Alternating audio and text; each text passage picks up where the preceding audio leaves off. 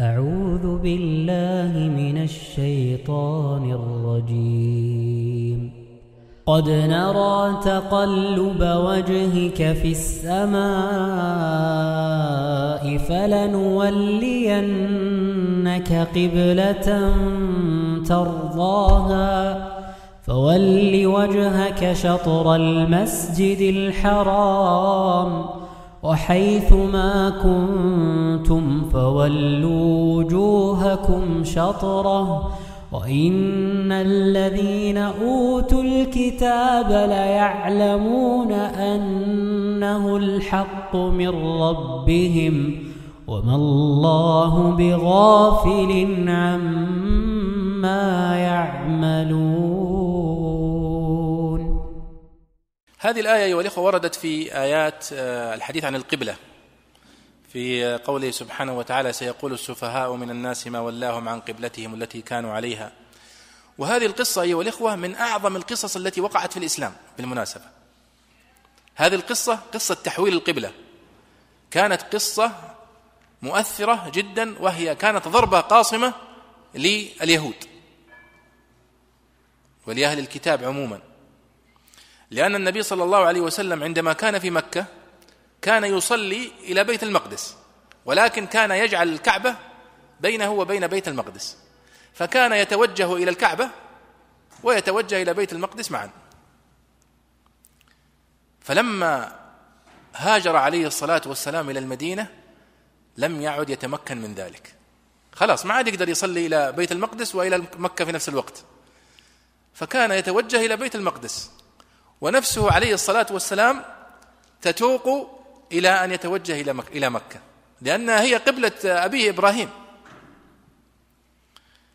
فكان يدعو الله سبحانه وتعالى أن يجعل القبلة إلى بيت إلى بيت الله الحرام في مكة المكرمة. اليهود كانوا بالرغم من عداوتهم للنبي صلى الله عليه وسلم وبغضهم له يرون أن هناك شيء من التقارب معه أنه يتوجه إلى قبلتهم. فيرضون عن ذلك ويرون أن هذه موافقة لهم على دينهم. فلما جاءت هذه الآيات جاءت ضربة قاصمه لهم.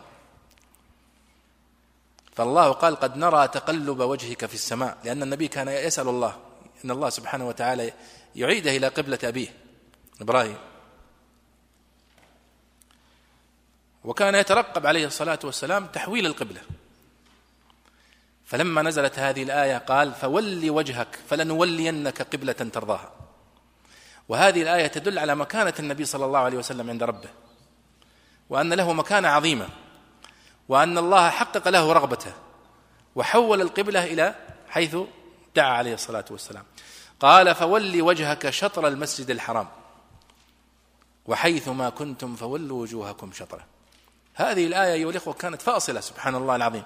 فرح النبي صلى الله عليه وسلم فرح شديد وتحول مباشرة. ولذلك ورد في الحديث أن النبي صلى الله عليه وسلم في أنها كانت في صلاة الفجر وفي روايات أخرى أنها كانت في صلاة العصر.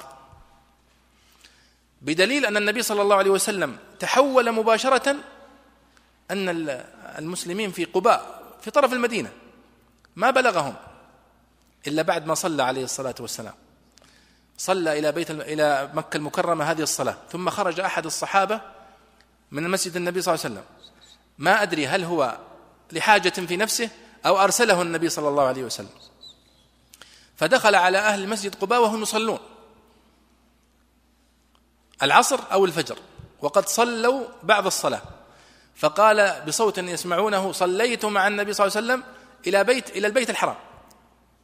فتحولوا وهم في الصلاة. إلى القبلة الجديدة. وهذا دليل على أنهم كانوا ينتظرون مثل هذا الحكم. ولذلك أبرز حكم أيها الإخوة في هذه الآيات هو تحويل القبلة إلى البيت الحرام بيت الله الحرام وأن استقبال عين الكعبة فرض على المعاين واستقبال جهتها فرض على غير المعاين. كيف؟ يعني من كان في المسجد الحرام يستطيع أن يشاهد الكعبة فيجب عليه وجوبا أن يتوجه إليها ولا يتساهل فيها لأن البعض أحيانا قد يحول بينه وبين الكعبة عمود فيصلي باتجاه خاطئ. لا ينبغي أن يتحرز المسلم في الكعبة وهو في الحرم أن يتجه إلى عين الكعبة السوداء نفس جرم الكعبة. وأما من كان بعيدا مثلنا الآن في الرياض ولا في أي مكان في العالم فإنه يكفيه أن يتوجه إلى جهة الكعبة. جهتها وليس عين الكعبة وهذا من تيسير الله وتخفيفه. ثم إنه كما قدمنا في الآية التي قبلها ولله المشرق والمغرب خفف علينا.